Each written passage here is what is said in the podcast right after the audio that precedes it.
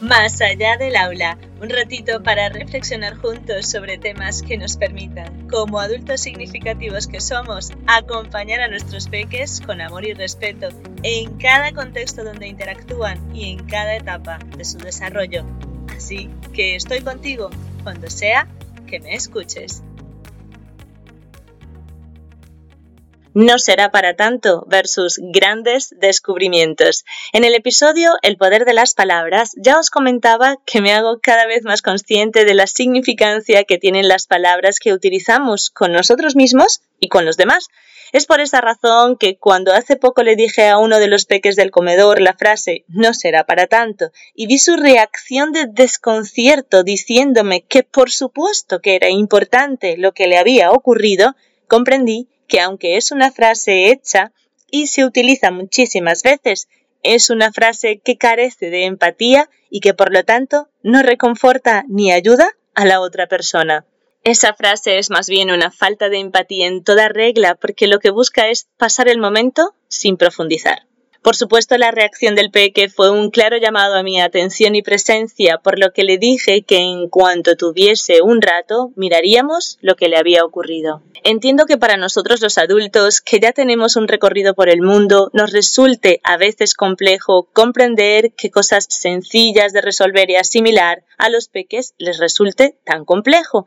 Pero es que todos tenemos visiones diferentes del mundo porque a pesar de estar viviendo la misma situación, cada uno tiene su perspectiva porque lo interpretamos todo desde nuestra lógica privada. Entonces, si consideramos que los peques están conociendo el mundo y a su vez tienen su interpretación del mundo, nos será mucho más sencillo en la medida de nuestras posibilidades ser conscientes de no soltarles esa frase cuando se encuentran en algún problema, ya que cuando vienen a contarnos lo que les ocurre, no solo están buscando nuestra aprobación o nuestra ayuda, muchas veces, o diría yo que la gran mayoría de las veces, lo que están buscando es que les escuchemos. Y por supuesto, aplicar la escucha activa no solo es válida cuando los peques vienen a contarnos algún inconveniente o disgusto que han tenido, también aplica para los grandes descubrimientos que realizan del mundo. Os pongo un ejemplo. El otro día en el servicio de madrugadores un peque de quinto de primaria con absoluta cara de asombro y a la vez de empatía porque en su expresión manifestó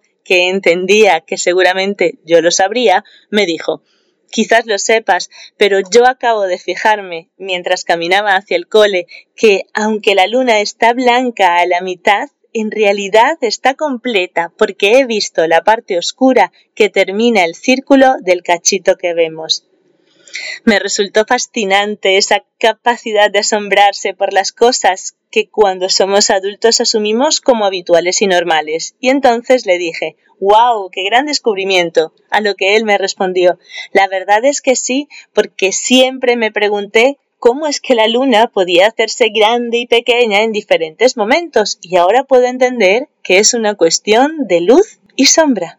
Mientras lo escribí y ahora que os lo cuento, me emociono, porque quizás si mi respuesta hubiese sido un poco más neutra indicándole que es algo que siempre ha sido así, puede que no hubiese reflexionado en voz alta acerca del proceso que acaba de asumir su cerebro con relación a las fases de la luna. Y aquí pienso que en muchas ocasiones podríamos sustituir los deberes por trabajo de campo puro y duro, porque además de invitarles a utilizar su gran capacidad de investigación y sorpresa ante las cosas que están en el mundo, haremos de sus aprendizajes algo mucho más significativo y aplicado a la vida, que es en lo que realmente debe centrarse la educación. Vamos entonces a estar más atentos para disfrutar de los grandes descubrimientos que hacen nuestros peques, porque seguramente así también recordaremos lo maravilloso que es sorprenderse con las cosas que ya sabemos y conocemos.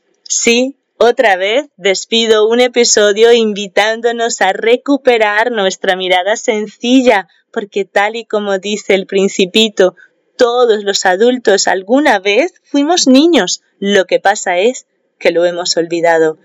Nos escuchamos en el próximo episodio que se titula Mejorando.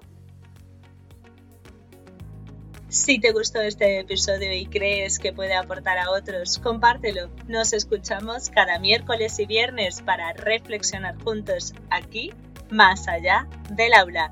Recuerda que puedes contactar conmigo a través de Instagram entre saberes y sabores o en la web entre saberes y sabores.com.